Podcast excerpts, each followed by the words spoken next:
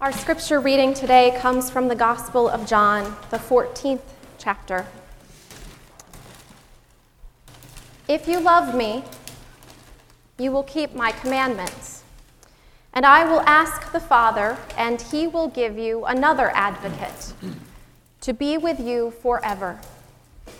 This is the Spirit of truth, whom the world cannot receive, because it neither sees him nor knows him. You know him, because he abides with you, and he will be in you. I will not leave you orphaned. I am coming to you.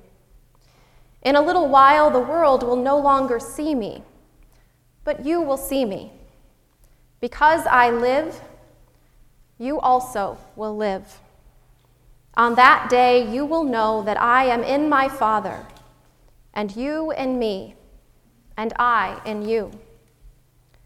They who have my commandments and keep them are those who love me. And those who love me will be loved by my Father, and I will love them and reveal myself to them. May God bless our understanding of this sacred text. Will you pray with me?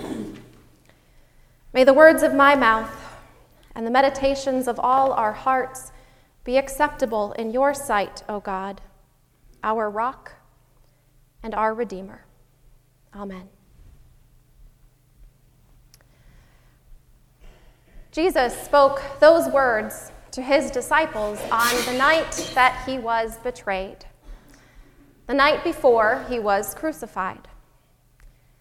He knew that the hour of his death was coming. Jesus was never really one for small talk, but that Passover festival, every action, every utterance carried the weight and urgency of finality. These were his last and lasting words. And what did the light of the world speak of on his last night on earth? Love, of course. Remember that on the night before he laid down his life for his friends, he knelt down to wash their feet. And then he gave them a new commandment to love. Just as I have loved you, you also should love one another. Love is the key. And before he could surrender himself to the way of the cross, before he could humble himself by scrubbing the filth from the disciples' feet, before he could heal the sick and embrace the sinner and confound the self righteous, he first had to show up. Love is the key, and the key to love is presence. There's a verse near the beginning of the Gospel of John that goes like this The Word became flesh and blood and moved into the neighborhood. The Word became flesh and blood and moved into the neighborhood.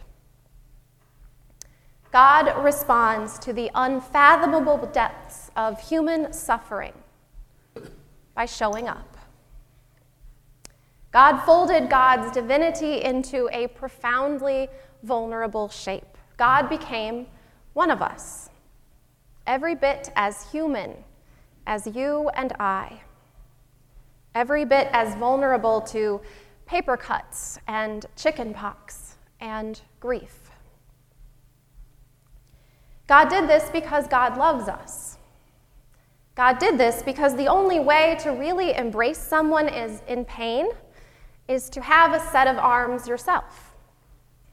The only way to hold the hand of someone shaking with fear is to have a sweaty palm of your own. The only way to share a meal with friends is to have lips and teeth and taste buds. The only way to lay down your life for your friends is to first become flesh and blood and move into the neighborhood. The disciples were gathered in the presence of the Word made flesh, God in a body. And he was telling them that they had better listen to everything he had to say because he was about to die. But even as he broke the unnerving news that he would no longer be with them, he promised them that God was sending another holy presence in his place, an advocate who would never leave their side, an abiding spirit of truth. I will not leave you orphaned, he vows. God goes to extraordinary lengths to reassure us that we are loved and that we are never alone. Now I need to tell you of the time I witnessed a glimpse of holy love and presence. A time when the words of this scripture became flesh and blood and moved into my own neighborhood. I can promise you I have permission to tell this story. I cannot promise you I have the composure to tell this story. The boy was sick. There was one long and harrowing night when it was unclear if he would make it through until morning. He got so very sick so very fast, the infection multiplying in his bloodstream and invading his organs. But the doctors worked relentlessly to save his life, and they did. They saved him. For days, the boy remained in a comatose state as the machines and medicines kept him alive, while the antibiotics slowly reclaimed his body from the bacteria. Eventually, the infection receded enough that the doctors could begin the complex and risky process of weaning him off the various interventions. And so it was that the boy was gradually eased out of total sedation, a critical step toward recovery. Waking up in a hospital bed, confused and in pain, is terrifying. And this little boy had to do that over and over and over again. And this is what happened when he woke up. His mother and his father bent close to him, taking his hands and touching his cheeks. And they repeated words of love and comfort. They told him where he was, they told him he was going to be okay, and they told him they were there. Mama's here, Daddy's here.